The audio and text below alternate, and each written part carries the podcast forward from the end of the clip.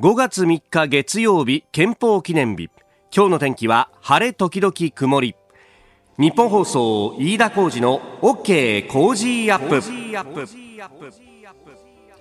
朝6時を過ぎました。おはようございます。日本放送アナウンサーの飯田浩二です。おはようございます。日本放送アナウンサーの新業一華です。日本放送飯田浩二の OK 工事アップ。この後8時まで生放送です。えーこのですね番組の進行表っていうのがまあ毎朝配られるわけですよ。進行表つってもですねまああの左の軸のところにこう時間が書いてあってでコーナーごとに何するみたいなのが大まかに書かれてるぐらいのもんなんですけど、はい、そこのあのタイトルの通りにですね番組名があって日付があってそして一応何回放送回っていうのがですね、えー、載ってるんですけれども、えー、今日はびっくりマークがついておりまして、うん、第800回というふうにあもうそんなにやってんだっていう、ね、そうですね。800回ですか800回なんだね。まあこれ、あの、ディレクターさんがですね、えー、毎日毎日更新をしてきますんで、えー、バトンを渡すようにですね、担当 D が一個一個こう数字を足してってっていうのをやっていくんで、ひょっとすると重複があったりなんかすることも あったりすることがね、これおかしいな、数数えてみたら違うぞみたいなことがあることもあるっていうですね、非常にアナログな世界で我々やってますんで、まあおよそ800回なんだろうというですね、はい、えー、えー、まあでも本当にえ、えー、皆さんのおかげでございまして、ありがとうございます。ありがとうございます。で、ゴールデンウィークもですね、こうして、あの、いつも通りに月曜から金曜までお送りしておりますんで、え、あのー、結構メールでもですね、あのゴールデンウィーク中も通常放送で助かりますよと自分も連休関係なく動いてるんでねという、えー、川崎市多摩区のハーサンさん50代の男性の方からも、えー、メールをいただきましたがまあゴールデンウィークといってもね、えー、動いてらっしゃる方は動いてると思いますんで、まあぼちぼちやっていきましょうね、はい、本当に。まああのということでカレンダー通りというかですね我々二人は土日は一応休みでというね、えええー、感じでやっておりますけども私あの土曜のあの地震の時はですねほとんど気づかずにというか外にいて自転車乗ってたんですよ。えーあれね、あのー、この東京あたりでも、まあ、震度2とか3ぐらいかな、ね、はい。ね、関東でも揺れたということで、まあ、もちろん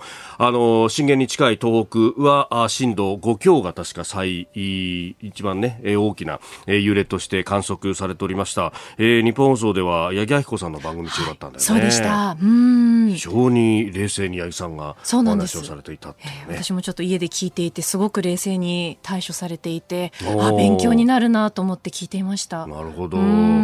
の、私、たまにですね、エゴサーチっていうやつをやるんですよ。エゴサという。エゴサって自分の名前を入れてどうのっていう。はあ、で、その、あの、あれ、ツイッターでね、えー、飯田アナって入れて、こう、試しにやってみたの。はい、この週末に。そしたら、あのーあれなんだよね、え？ー、宮城の放送局に女性のアナウンサーで飯田アナウンサーっていうのがいるいいらっしゃるらしいのよ。でちょうどね、このあのあの地震があった時にちょうど言ったらあれなんだけど、生放送をやっていたそうで、で、あの、神太陽飯田だって書いてあって、いや、あの、テレビで生放送で揺れるっていうと、これはなかなかのもんで、我々ラジオの場合はですね、ああ、揺れたぞってなった時に、こう、いろいろ自分でこう調べたりとか、あるいはこう赤本って言ってですね、こうマニュアルが書いてある本があるんで、で、それをこう脇から引っ張り出してきてですね、こうめくったりなんかもできるんですけど、テレビだとそれ全部見えちゃうわけなんだよね。で、どうなったかっていうと、こう、なんかテレビのそのマイクがある机の真下に、えー、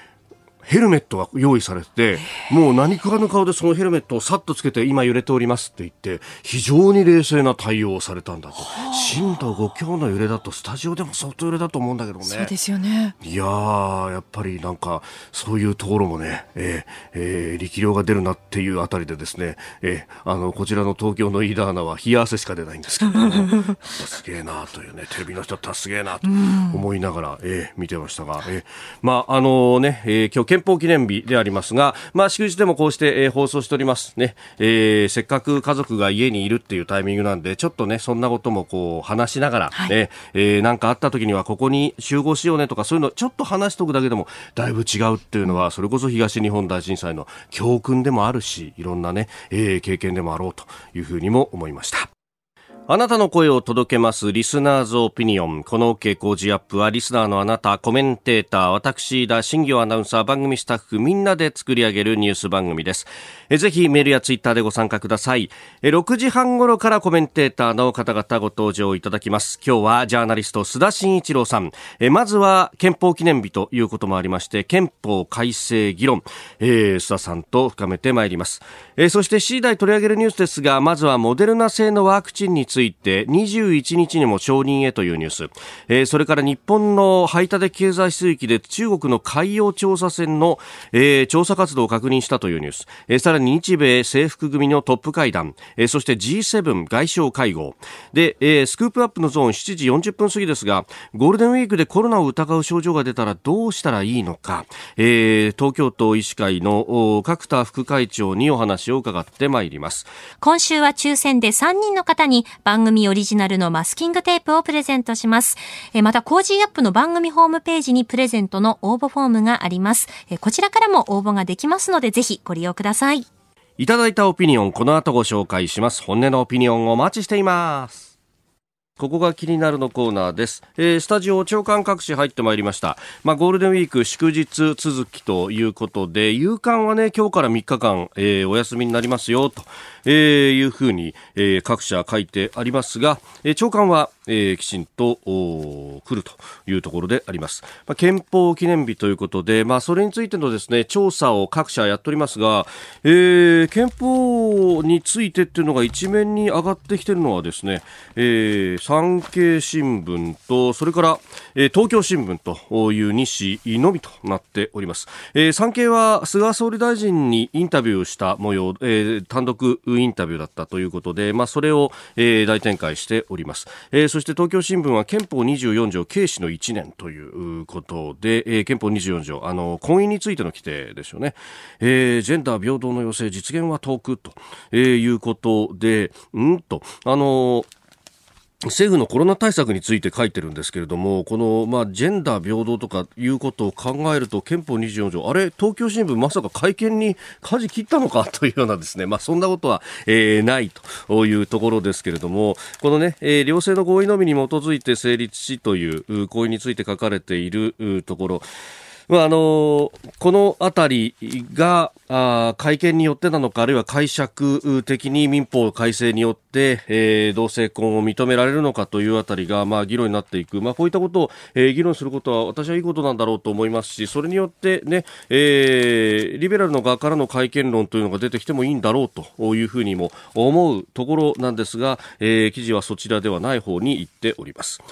えー、男女平等の理念については朝日新聞も一年で、えー、遠い日本ということを書いて、えー、あります。それから、えー、読売は本流デジタルというですねもうずっとここのところあの特集で書いてきてます。今回は巨大 IT が言論を左右してるんじゃないかという話。まあこれはそれこそアメリカの大統領選挙であったりとかいろんなところで出てきた、えー、問題でここ10年ぐらいずっと議論されているところであります。まああの彼らその巨大 IT 企業は我々プラットトフォームであるということをしきりに強調していてだから場を提供しているだけでそこでいろんな言説が出てくることそのものが言論の自由じゃないですかと。でそれを例えば政治的にあのかなり極端な意見があるからこう排除しようとするというようなああるいはあの公平中立なあコンテンツを目指さなきゃいけないとかそういうですね放送や新聞のような縛りっていうのは我々に必要ないんですよと。いうふうにずっとこう言い続けてきたわけですが、まあ、それによってこう社会が相当に影響を受けてきているというあたり、ね、この辺を掘り下げて書いております。で気になるニュースですけれども国際面で、え、これは日本経済新聞がねちょっと触れて、おりましたがえーまあ、インドでこのところその新型コロナが、まあ、かなり蔓延をしてきてしまっているとでさらにその、まあ、インド株なんていうね二重変異なんてことも言われますけれどもあのその死者もね、えー、含めてかなり広がってしまっているというところで、えー、インド支援主要国綱引きという4面国際面に載っております。40カ国以上が医療品を供給していると。えー、で、日本やアメリカ、オーストラリアとしては中国やロシアとこのインドが接近するということに対する懸念ということを書いています。まあ、折しも、あの、クアッドというね、仕組み、えー、日米豪、そしてインドというところで、まあ、安全保障の面で連携をしていきましょうねという取りり組みがあるんですが、まあ、これを経済面にも広げていこうというようなこともやっております。で、え一方、インドはあの中国との間国境の紛争も抱えていて、え去年も、え亡くなった人が出るような衝突というものもあるんですけれども、一方でその中国がですね、えー、酸素ボンベと人工呼吸器を相当な数出していると。まあ、物量すべてじゃないですけれども、4月からですね、呼吸器や酸素製造機2万6000台余りと。えー、それから、あの、状態のね、えー、体の状態を監視するような装置が1万5000台余りと、えー、医療用の薬剤、薬品3800トン近く輸出と、えー、角突き合わせている一方でですね、こういうことをこうやってきていると、まあ、それによって日米豪と、それからインドの間に、まあ、ある程度のこう、くさびを作ることになれば、それで、えー、成功と、まあ、中国にとってはそれだけでも、で、そういう人が、まあ、あの、インドの国内に一人でも多く出てくることによって、インドもあそこは民主主義国家ですから、えー、それによって今回のこのモディ政権の揺らぎであったりとか、えー、あるいは次の政権に対して、えー、少しでもインドよ寄りにと、あ、ごめんなさい、中国寄りな、えー、意思決定がなされればそれで良いと、こういうですね、えー、ことになってきていると。まあ確かに質の良し悪しだとかっていうのはいろいろとこう議論もあるところですけれども、まあこれ、あの、緊急で必要なところに必要なものをドーンと出すというですね、まあもちろんですね、そこには、このじゃ新型コロナウイルスが一体どこから、えー、発症できたんだと中国武漢であろうということはもうこれ間違いないんですけれども、ただそれとは全く別の光景がすでに広がってしまり、しまいつつあると。えー、いうこと。まあ、一方でですね、あの、アメリカのワクチンがそろそろ余剰がかなり出そうだというような話が出てきております。特にアストラゼネカのものが、えー、相当こう余剰が出てきて、これを世界中にこう今後は、えー、で出していくことができるんじゃないかということも各紙書いている紙面もありました。まあ、その辺でですね、ワクチン外交についてっていうのが相当これ、えー、世界的な駆け引きにもなってくると。まあ、そうすると日本も、えー、どんなに遅れてもですね、えー国産ワクチンというものを作ってそれをてこにしていくということもあるいはこの日米豪印の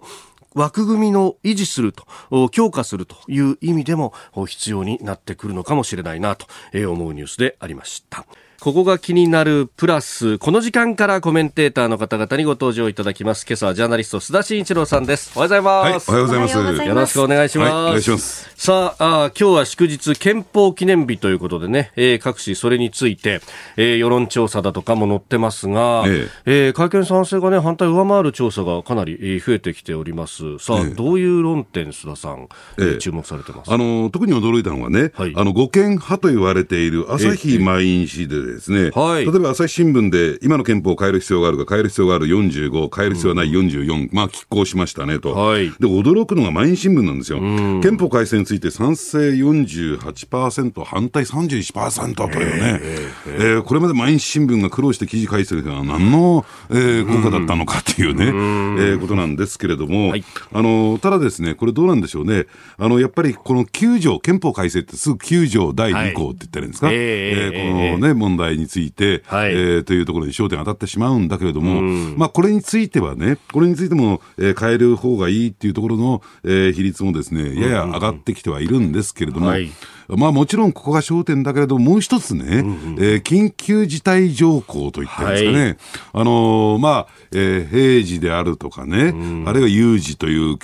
あの切り分けで言うとですね、はい、じゃこの有事にですね、どう、えー、まあ対応していったらいいのか、特に試験の制限の部分ですよね。私の権利試験。えー、でここのところについてですね、今日本の憲法では、えー、決め事がないんですよ、はい、きちんと設定がないというところで、いろんなところに歪みが出てきている。どうしてかというと、今、この新型コロナウイルスでまさに有事ですよね。まあ日本国内だけじゃないんでしょうけれどね。はい、で、そうするとそこできちんと決め、ね、憲法で、えー、規定がないものですから、要するに法律のところで非常にですね、あやふやなというかですね、わけわかんない状況になってきている。はい、で、具体的に言うとどういうことかというとですね、うん、あの、まあ言ってみれば法律で、えー、ね、営業、まあ営業時間と言ったらいいんですか、はい、についてはですね、えー、決め、あの、変更することはできるみたいなね。あの、ですからそれに基づいて、営業時間の短縮要請みたいな、まあ法に基づいてそれを出してるわけ。ですよね、はい、今ね、うん、で、ところがですね、不思議なことが起こってるんですよ。どういうことかというとですね、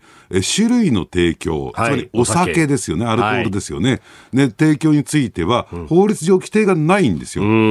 で、それよりも、えー、会に位置するですね、条文によってですね、あの、種類の提供を禁止することができるみたいなね、そういう形になってる。ところがですよ、バーとか、あのどうなんでしょう、クラブとかね、そういったもっぱらですね、お酒を提供しているところに種類の提供を禁止するということになってしまうと、はい、営業禁止じゃないですか。まあ、そういうことで事実上そうなりますよね。事実上。うん、とんでもないこれ試験の制限になるわけですよね。営業の自由っていうのもね、認められてるはず、えー、本当はと。えー、で、短縮は法律でできること。ね、はい、で、法律ですら、営業禁止することできないんですよ。これやると、じゃあ、憲法上どうなんですかと、その試験の制限との整合性取れるんですかってことになってしまうから、法律上は立て付け上ですね、はい、営業禁止することはできない。えー、それよりも会の条文ね、法令で、はい、つまり、えー、大臣であるとか、えー、所管省庁の大臣であるとか、あるいはお役所がですね、勝手にバンバンバンバン、えー、国会の審議を経ることなく出せる政省令の類で、はい、その種類の提供を禁止してしまうと、これ、ものすごい試験の制限になっているのに、うん、憲法上その規定がないのにやっていいんですか？というね。えー、えー、えー、これがね、こういうね、あの、わけのわからない状況っていうのが、実は矛盾点として出てくるんですね。だからやっぱりそのあたりね、まあもちろんね、こういった形できちんと論点整理ができて、理解が広まってるわけじゃないけれども、はい、今の状況っておかしいよねっていうことをきちんと理解されてるわけじゃないけれども、うん、なんとなくね、うん、やっぱりこの、えー、新型コロナウイルスのその緊急事態宣言下においてはですね、はい、やっぱりいろいろな矛盾を感じてるんじゃないかなと。やっぱりそのあたりでこの必要性っていうのをを、えー、認識し始めてんじゃないかなと私は思いますけどね。空気によって何かエスカレートしてるようなね。そうですね。えーえー、まずは憲法改正緊急事態条項というところをお話しいただきました。えー、メールやツイッター様々いただいておりますが、須田さん、はい、やっぱりこう、阪神話をするとですね、ええ、まあ、どちらかというと、呆れムードになるんですが、えー、85年しか思い出がないっていうところにね、非常に皆さん刺さっていらっしゃる。うん、そのね、0点なね、見方、あの聞き方はいいんですけれども、なんか他局に流れてんじゃないかって心配な。まずいそれはまずい非常にまずいそれはまずいですよ。本当に。あの、ちゃんとした解説はね、はい、この後7時台にちゃんとやりますんで。はい。はい、ほら、あの、こってりしたものばっかり食べてもあれですからね。そうですね。ここらで箸休めてるところそうですね。はい。えー、あの、あとはコロナ明け、阪神の順位がどうなってるか笑い笑いみたいな、ね。そうですよ。お客さんが入ってくるとまた変わってくるかもしれないですからね。そうですね。昨日は甲子園本当人入れてなかったですからね。まあ今日も一つよろしくお願いいたします。はい、お願いします。ここでポッドキャスト YouTube でお聞きのあなたにお知らせです日本放送飯田浩二の OK コージーアップではあなたからのニュースや番組についてのご意見をお待ちしていますぜひメールやツイッターでお寄せください。番組で紹介させていただきます。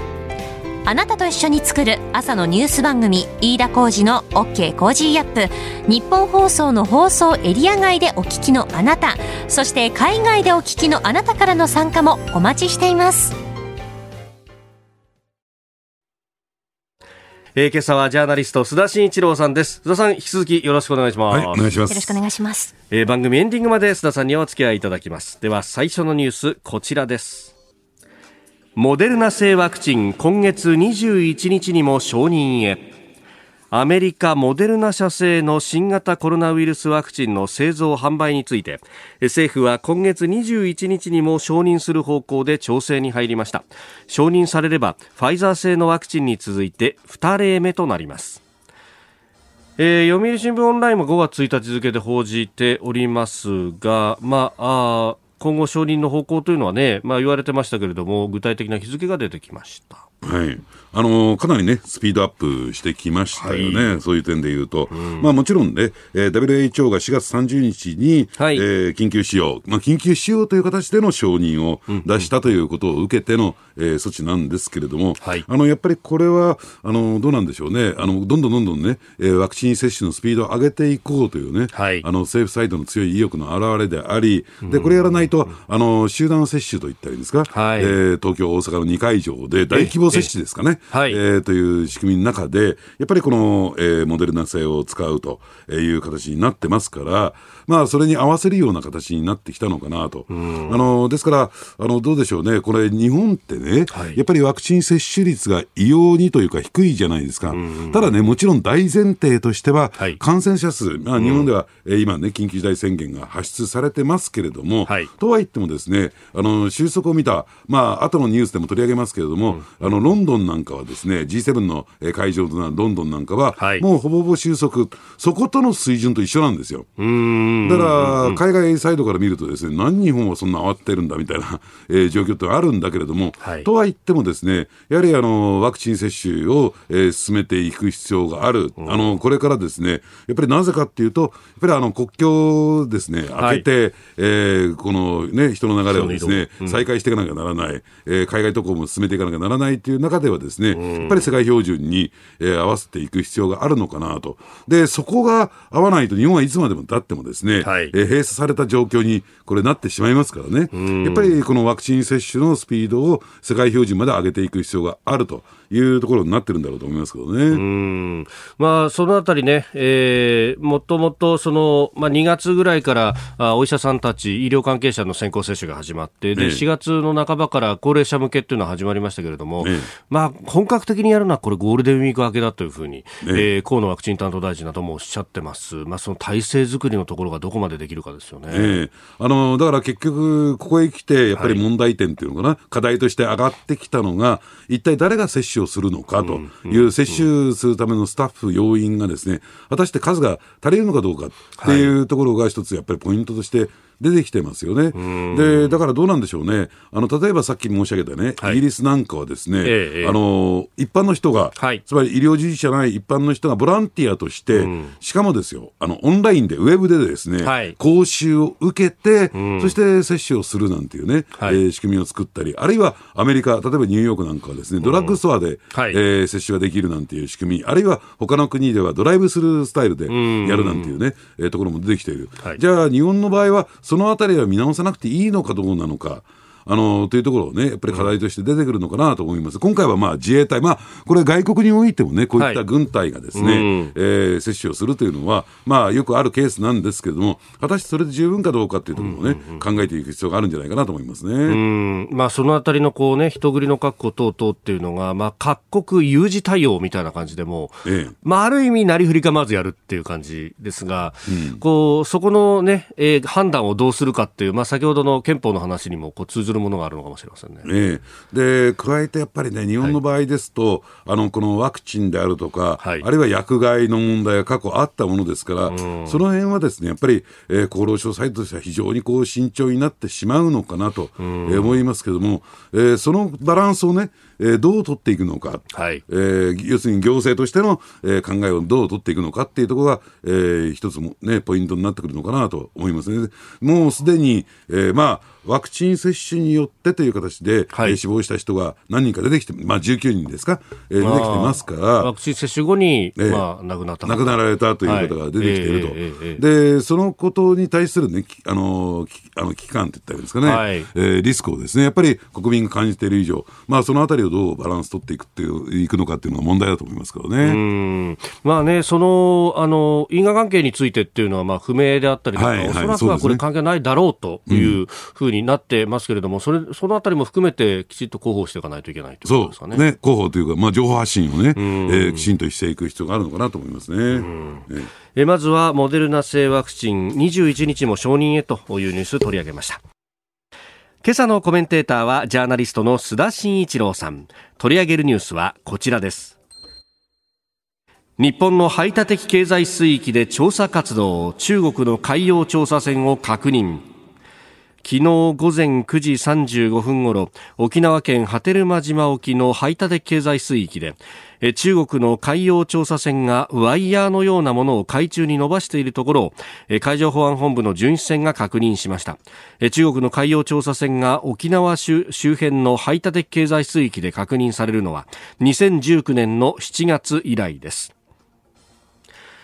えー、波照間島の南およそ189キロの EZ 排他的経済水域内と。いうところであります。はい。あのまあ、そういった点で言うとですね、今、あの、国際ルールによるとね、うん、え海洋ルールによるとですね、はい、その EEZ のですね、えー、管理国の、うん、えー、同意を得てからこの種の調査をやるという、そういうルールになってるわけなんですよ。はい、だから大前提としてね、うん、えー、中国サイドが、えー、まあ、日本のね、同意を得てないわけですから、えー、ルール違反であることは間違いない話なんですね。ですからね、ただここで、えー、そんなことやるのかっていうような話ではなくて、はい、要するに大前提として、えー、国連海洋法、うん、えー、これについてはですね、中国は守りませんよということを、はい、えー、明言しているわけなんですね。うん、で、したがって、えー、その種のトラブルが発生したときに、紛争がは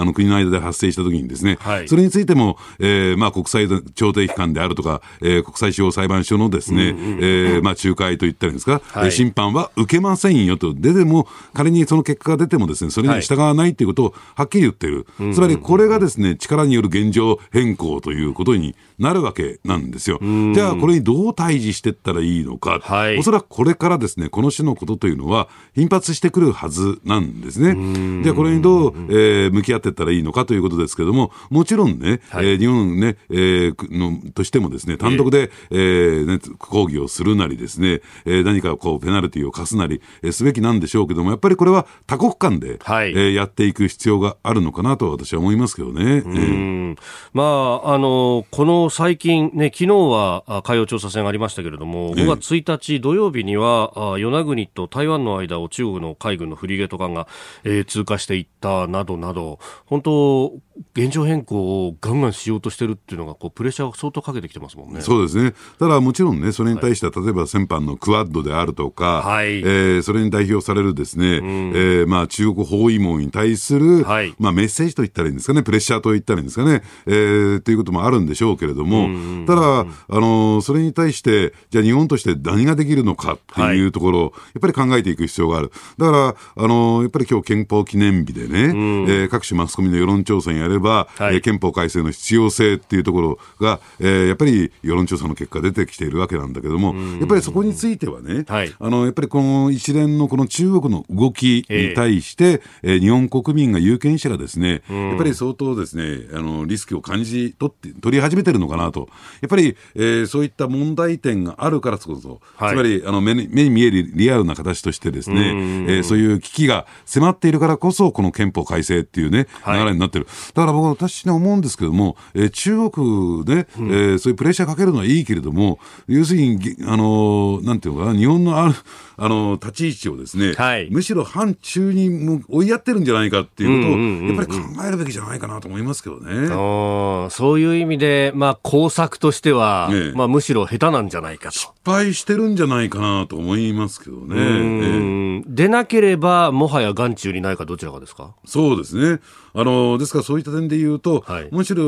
の日本日本のね、その親中勢力と連携することよりも、うん、やっぱりもう実力でね、はい、あの現状を変更していこう、えー、えー、それはもっと言えばですね、えー、台湾であるとかね、はい、えー、台湾統一であるとか、うん、あるいは、えーまあ、尖閣の問題についてもですね、えー、話し合いをすることなく、力による、が、はい、えー、現状変更をしようとしているというふうに受け止めてもいいのかなと、もし中国がそういうね、えー、動きを見せてきたときに、はい、じゃ日本として何ができて何ができないのか、何をやるべきなのかっていうところもね、考えていく必要がありあると思いますね。うん。まあ、今、本当、必死にこういろいろなシグナルを、まあ、特にアメリカや日本というところがこう出している台湾にもし手出しするようなことがあったら大変なことになるんだぞと、であのそれに絡んで日米首脳会談もそうでしたし、あるいはその前の2プラス2もそうでしたし、で今度イギリスもね、空母出してきて、演習をするとか、こう、だんだんとこう構図が固まりつつあるんですかね、これ。えー、そうですね。あのー、ですから大前提としてね、うん、アメリカは少なくともどうでしょうね、オバマ政権までは、はい、あのー、関与主義といってですね、うん、えー、中国との積極的に関係を持つことによって、それ経済面を含めてね、はい、えー、関係を持つことによって、えー、中国のですね、人権であるとか民主化というのを促していこうじゃないかというね、うん、えー、そういうスタイルを、だから、えー、性善説に立った、はい、えー、形を取ってきたわけなんですよ。うん、で、まあ、トランプ政権以降、今のバイデン政権もそうですけれども、はい、その関与主義は間違いだったというふうにですね、もう位置づけてる。ですから、えー、非常にですね、あの、強い形で、えー、中国と対峙していくというね、うん、えー、そういう方向性に舵を切ったわけですから、はい、さあ、えー、中国もそれに対して動きを加速していくっていうかですね、エスカレートしていくことは、これ間違いない。その狭間にある日本として、じゃあ何をやるべきなのかっていうところを、やっぱり考えてみるべきじゃないかなと思いますね。うん。まあ、そうすると、その、まあ、今までのような守り方ができるのかと、ええ。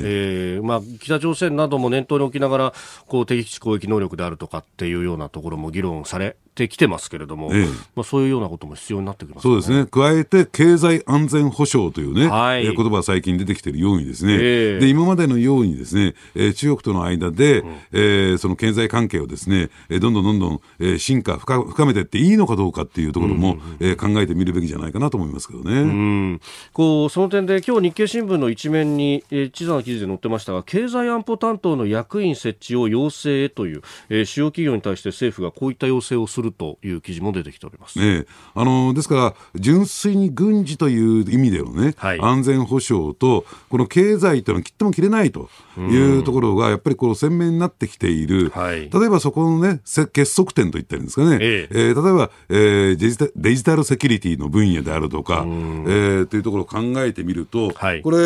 ー、よく整形冷熱ですねとか、えー、精霊、えー、経熱ですねとかっていう言葉があるじゃないですか、分分けて考える。そうですね。それができないという今、えー、状況に入ってきている、でそれは例えばね、人権問題もそうですよね、はい、だから新疆さんの,、えー、えー、あの綿花を。ね、念をどうするのか。え使うのか使わないのかとかね、えというところまでも入り込んできてますから、安全保障だけじゃなくて、人権問題もここ絡んできてますからね。ですから、えー、企業にとって今考えなきゃならないのは、はい、いいとこ取りはできないと。いうことだと思いますけどね。これ、そんな中でね、RCEP、まあ、あの、この地域の包括的な経済協定が、ええー、参議院の本会議で可決されましたよね、ええ、これを機会にじゃあ出ようかみたいに検討している企業もあるかもしれないですけど、え、結構リスクは大きいということですそうですね、だから RCEP のありようというのも、はい、どうなっていくのかっていうところをきちんと見極めないと、うんうんうん、つまり、えー、RCEP っていうのはある種、こう勧誘主義的な中で、はい、作られてきた、あの形ですからね、はい、ですから状況が変わったんだから、うん、じゃあその RCEP のありようというかですね実効性といったらいいんですかね、はい、というのも変わってくることはこれ明白ですよ。間違いないと私は思いますけどね。うん。あるいは枠組みとしてあるけれども本当ほとんど使えないものになっちゃう可能性もある、この先は。だからそれがね、ある日をもって、はい、え突然使えなくなるとかね、うん、えー、ということではなくて、はい、えー、徐々に徐々にその有効性を失っていくんではないかなと、まあ、そう考えるのが現実的ですよね。うん。えー、そして、えー、もう一つ用意していたニュース。日米の制服組トップが会談。一方的な現状変更に断固反対という。これもまさに今おっしゃっ、えー、来てくださったお話のこれ具体的な例ということになりますか？そうですね。だから具体的な手続きを、はい、えー、進めていきましょうと。まあその前段としてですね、えー、少なくともこういった、えー、安全保障の分野では、はい、えー、日米は完全に連携してやっていきますよと、えー、認識も一緒になりましたねというところだと思いますけどね。うん。まあ、これ、ここのところの日米の間にくさびを打ち込むっていうのが、まあ、基本的な中国の戦略であったと思いますけれども、ね、まあ、そうはさせないぞっていうメッセージを明確に出していくと。ね、だからね、そういった点で言うとね、ここ近年といったらいいんですか、はい、要するに日、えー、米中という中ではですね、うん、アメリカがどちらかというとですね、はい、日中連携を許さないと。だから、えー、アメリカとね、中国が連携するのか、アメリカが、えー、日本と連携するのかというところで、えー、うまくですね、立ち回ってきたんだけれども、はい、要するに米中いう連携はもうないんだっていうふうに、はい、えー、考えてもらっていいのかなと思いますけどね。うん。バイデン政権は最初言われた時などは、ひょっとしたら中国と結ぶんじゃないかみたいなことも言われてましたが、その可能性は限りなく低いということそうですね。あの、議会なんかの動きを見てもですね、はい、やっぱりそれを施行したとしても、まあ施行することはないと思いますけどね。ないと思いますというか、ないでしょうということなんでしょうけども、はい、まあ、あの、議会の方もですね、えー、やっぱりあの、えー、ある種のこの米中のデカップリングっていう方向に今、舵切ってますから、まあそういった点で言うとですね、えー、オバマ時代に戻ることはない。ない。えーだから、アメリカのですね、論者の方も、はい、あの、バイデンさんはね、えー、まあ、なんていうんですかね、うん、えー、行儀のいい、えー、トランプになるべきだみたいな、という議論も出てきてるわけなんですね。うん、トランプ時代のレガシーをきちっと引き継いでそうですね。うん、この後も須田さんにお付き合いいただきます。続いて、教えてニュースキーワードです。G7 外相会合。今日3日からイギリス・ロンドンで G7 外相会合が開かれます。対面で開催されるのは2年ぶりです。新型コロナ対策や気候変動また中国への対応などについて議論が交わされる予定です。えー、そしてそれに先立って茂木外務大臣とアメリカのブリンケン国務長官がイギリス・ロンドンで3日午前日本時間今日夕方会談をする運びになっているということであります、はい。あのー、ですからやっぱりここでポイントになってくる注目ポイントになってくるのはね、はい、えー、日米ヨーロッパ欧州で、えー、足並みを揃えることができるのか何に対する足並みかというともちろん中国に対するスタンスという点なんですけれども、はい、やっぱりね私が注目しているのは、うん、EU の動きなんんですよ、えー、ヨーロッパなんですね。はい、だから、まあ、ヨーロッパ、えー、という点で考えると、EU という単位で考える必要がある、うん、でそうするとですね、やっぱりギリシャとかイタリアのように、はい、こう非常に中国に近い、えー、国々を抱えてるんですね。えー、だからそこに対するこの、はいまあ、特に経済的な結びつき、非常にこう強いですから、うん、だから EU がね、その域内で、EU 域内で足並みを揃えることができるのかどうかというところが、はい、一つ大きなポイントになってくるのかなと思いますね。で一方でじゃあ日本はどうなのかってよく言われるんですけれども、はい、え日本というとですね、あの特にハイテクデジタルの分野で、えー、えー、水面下ではですね、えー、かなり日米連携っていうのはこれ進んでるんですよ。で特に日本の場合はですね、民間企業だけじゃなくて、はい、えー、各省庁、えー、それに関わる各省庁がですね、やはりあのそのデカッペリングを前提にね、あのあうんの呼吸ですよ、ここは。鮮明にはしてない、はい、表面化はしてないんだけども、えー、あうんの呼吸の中で、デカッペリングを前提に、えー、これ動いてますから、そういった点で言うとですね、はい、アメリカからの信頼感っていうのはあるんだろうと思う。ただ、そこに対してちょっと EU がね、はい、もちろんその、えー、ギリシャ、イタリアを除けば、ドイツがどう動いてくるのかっていうね、はい、えー、問題もあるでしょうし、だからそのあたりで、そのヨーロッパの動きには要注目と。いうふうに考えてもらっていいと思いますね。うん。えー、メールやツイッターも様々いただいております。自転自転車おじさんさん、53歳自営業、川崎市高津区の方。えー、経済的には中国頼ってる部分も大きいですよね。と人権問題では制裁してますけれどもと、えー、アメリカと歩調合わせても一定の協力で終わってしまうんでしょうか？といただいております、まあ、この人権のところではヨーロッパどうなんですか？ここのところは対応してきているようにも見えますが、ね、あのですからその人権とあと気候変動の問題。だから中国は気候変動の問題では譲歩しているんだけれども、はい、ただその一方で、うん、やっぱり中国の本質についてはもうもうすでに傷がつき始めてるヨーロッパもね、はい、どういうことかというと、一番大きなのは、ええ、あの化石燃料、ねえー、の中で、やっぱり石炭なんですよ、うんはい、その自国では、えーね、その石炭火力については、うん、えー、消極的になってきてるがいるんだけども、はい、一帯一路構想の中でね、ええ。えー、他国に、特に今、アフリカに対してですね、えー、石炭火力発電プラントをどんどんどんどん、はい、えー、輸出していこうというね、えー、動きを見せてるし、ええ、そしてもう一つは、えー、石炭鉱山、炭鉱ですね、うん、えー、これについての開発も、えー、やめているわけじゃないし、やはり、えー、中国はね、え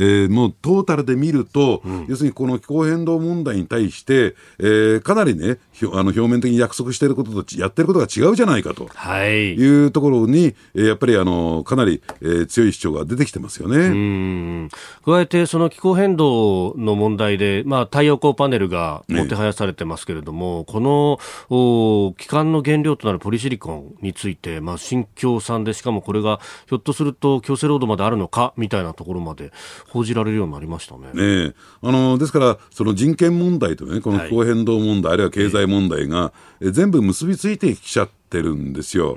ですから、えー、そこに対しては中国は内政干渉だっていうところで、突っぱねるしかないんだけれども、これね、あの日本的なあの、日本の企業であるとか、日本人ってなかなかそこってね、えー、理解しがたいところあるんだけども、はい、やっぱり欧米にとってですね、えー、人権問題って、ものすごくナイーブというか、絶対に譲れない一線ですからね、やっぱり特にヨーロッパの場合はこう近代化にあたって、その人権というところで、その近代化を進めてきたっていうところは、色濃いですから、ここは絶対に譲れない一線なんだろうなと。思いますね。えー、まあ、そうすると、まあ、この、ね、G7 の、まあ、これ、外相レベルなので、まあ、この先、そのあのサミットも、まあ、夏に向けて、えー、一応、今のところは予定されてますけれども、そこに向けてこう足慣らしっていうようなところもありますか、えーまあ、積み上げていくというね、うん、えー、いう形になってくると思います。このここね、だからね、はい、え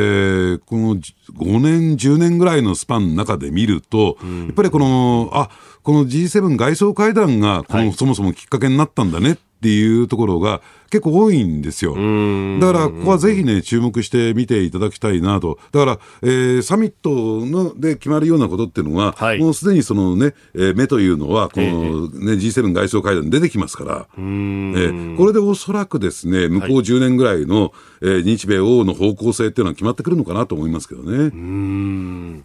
えー、今日の、まあ、あ夕方、夜ということで、まあ、今週このニュースがね、えー、結構出てくるんだろうと思います。えー、今日のキーワードは G7 外相会合、え、イギリス・ロンドンで、えー、今日から開かれるという対面で開催2年ぶりの出来事でありました。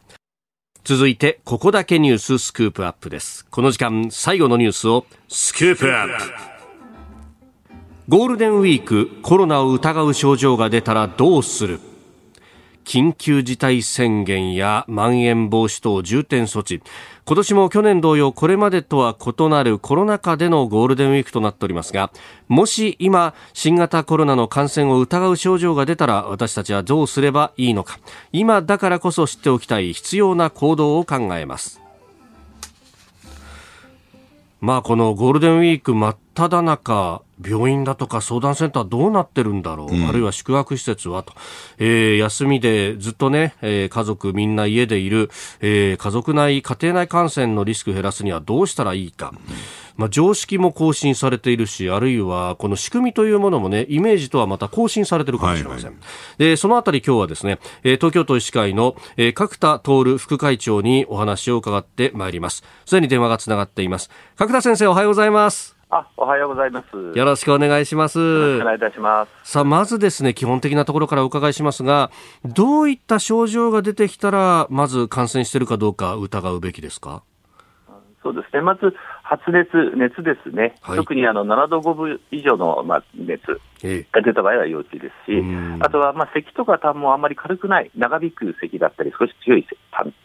咳とかね、気をつけなきゃいけません。はい、あと、息苦しさなんか出れば、もう即これは連絡していただいた方がいいですし、またあの、コロナに特徴的なのは、強いだるさとか、味とか匂いがしない。これが結構特徴的ですね。でまた、まあ今、今までにあまり経験したことのない症状とか、急に悪くなるような症状がある場合は、すぐにご連絡していただいた方がいいですね。で、その連絡なんですけれども、まあ、あの、いつも言っているお医者さん、ああ、でもゴールデンウィーク閉まってるな、なんていうこともありますよね。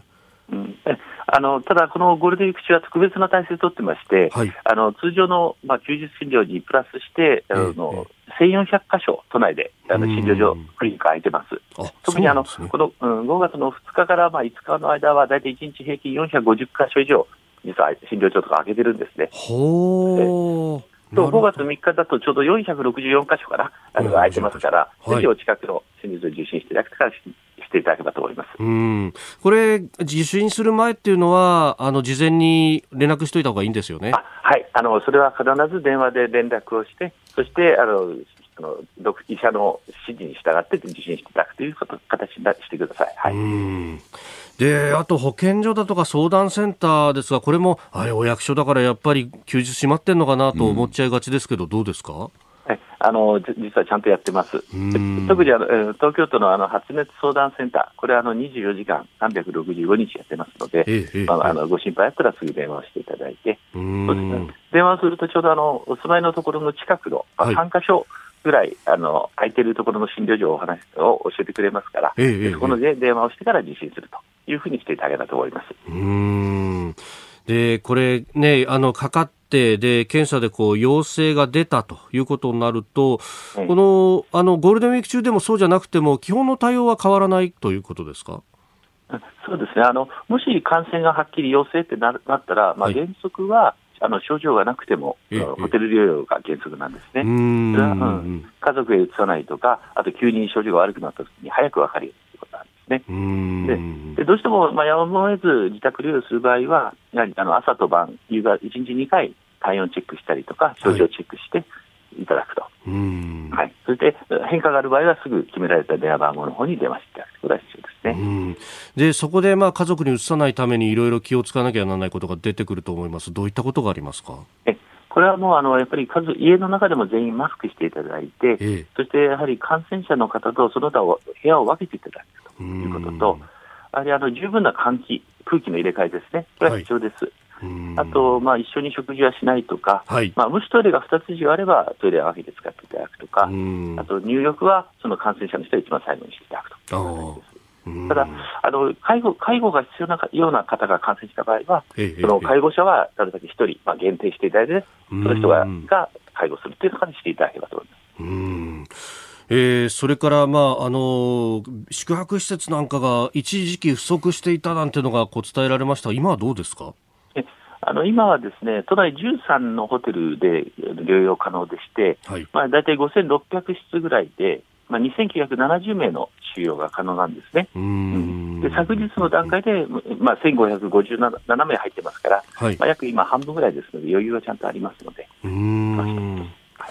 えー、スタジオには須田慎一郎さんもいらっしゃいます。はい、えー、須田慎一郎ですが、ちょっと教えていただきたいんですが、はい。はい。あ、須田新章です。あのー、軽症、中等症の場合はですね、えーはい、どういったこれ対処というか治療が行われて、で、重症化した場合はスムーズにその重症化した、えー、病室の方に移動できるものなんですか？あのまずですね、まあ、軽症の場合って言いますか、あの対症療法しか今、現在あんまりないんですね。ですから、まあ、様子を見ながら熱が出れば熱冷ましみたいな差し上げます。で、もしあの酸素が必要であれば酸素投与をするし、はい、そして重症化しそうであれば、その重症化予防の薬、まあ、あの副腎質ホルモンであったりとか、レムデシビみたいなのを使うということになります。で、やはりあの軽症、まあ、あの重症まで見れる病院であれば、中等症から重症だったときはそういう部屋を移しますし、ええ、もし重症が見れないようなところであれば、別の病院に、まあ、転送するという形になります。うん。その辺のそのね病床がどこまで確保されているのかってかかってしまったらそこが心配される方っていうのも多いと思いますがいかがですか？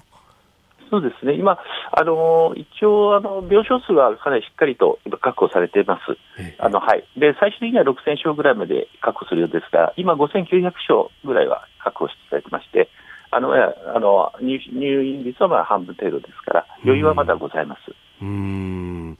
で、これ、やっぱり、あの、変異株がどうだっていうところに、まあ、なってきます。大阪と同じような方がもし東京でもということになると、これはフェーズ変わってきますか？うん、もうあの今、多分東京の変異株の確率はもう90%以上、今、変異株になっていると思われますね。ですから、あのやはり、えー、感染力が強い、また重症化する可能性も高いっていうふうに言われてますから、やはりあの感染しないことが一番のやっぱり方法になりますし、まあ、今言ったように少しちゃんとあの今のところ余裕ありますから、はい、あの症状が出る場合はしっかりとあの収容できると思います。うん先生、今、まあ、対症療法でしかね、お薬出せない、はい、今現状はそういう状況にあるということですけれども、新しい薬であったりとかっていうところのめどっていうのはいかがなもんですかね？えー、あの今、まあ、いくつかですね、そういうその治療薬としての治験といいますか、本当に効くかどうか、はい、あと副作用ないかということは進んでるんですね、ただ、すぐに今使えるっていう状態ではないんですよ。でも、まあ、近い将来に使えるようになると思うんですけど、はい、ですから今は本当にあのまずかからないようにすることを一番していただきたいと思います。うん。ワクチンについてなんですが、打つお医者さんが足らないというような指摘も一部にありますが、これ、現状どうなんですか？えあの一応、これからたくさんワクチンが入ってきて、どんどん打たなきゃいけない場になるんですね、はい、ただあの、各それぞれの地域の行政が主体ですから、そのしっかりと地区の医師会とあの連携しながらやってるところでは、そんな人が少なくなる、足りなくなるということはないと思います。うん。まあ、それはもう本当あの、場所によってまちまちになっちゃうってことですか、そうなると。そうですね、ちょっと地域による温度差があるし、あと人口の多さ、少なさもありますので、ですからあの、ちょっとその辺は各地域の、地域地域の特性になっちゃうかもしれませんね。なるほど。えー、角田先生、朝からどうもありがとうございました。えー、どうもありがとうございました。えー、東京都医師会角田副会長にお話を伺いました。まあ、今のところは、そのホテル療養に関しても、まあ、まだ、はいはい、数はある程度は用意されているということなんですかね。ええ、で、私ちょっと心配だったのはね、うん、あの、質問にも出させていただいたんだけども、要するに急激に症状が悪化するっていうケースが、えー、ただあるじゃないですか、はい、そういった時にスムーズにそれが連携できるのかどうなのか、それともう一つはですね、あの、回復期に当たる人をですね、はい、やっぱりベッドを開けるためにもですね、それを受け入れる病院、病床っていうのを作っていく必要があるのかなと思いますけどね。うん、まあ、そのあたりね、下りの医療なんていう言い方をしますよね。はいはい、結構あのいろいろこう手を尽くしていて、老健施設とかに入れるとか、いろいろやっているとも聞きますけれども、うん、まあ、そこが滞ると急性期の病床がすぐ埋まっちゃうわけですよね。はいうん、えー、ゴールデンウィーク、コロナを疑う症状が出たらどうするか、東京都医師会角田副会長にお話を伺いました。このコーナー含めて、ポッドキャスト、YouTube、ラジコ、タイムフリーでも配信していきます。番組ホームページご覧ください。ポッドキャスト YouTube でお聞きいただきましてありがとうございました。あなたと一緒に作る朝のニュース番組飯田浩二の OK コージーアップ。東京有楽町の日本放送で月曜日から金曜日朝6時から8時まで生放送でお送りしています。番組では公式 Twitter でも最新情報を配信中。スタジオで撮影した写真などもアップしています。コメンテーターのラインナップ放送した内容の書き起こしインスタグラムや飯田浩司アナウンサーのポッドキャストなど詳しくは番組ホームページでチェックしてください。そしてもう一つ飯田浩二アナウンサーが「夕刊富士」で毎週火曜日に連載中。飯田浩二の「そこまで言うか」こちらもぜひチェックしてください。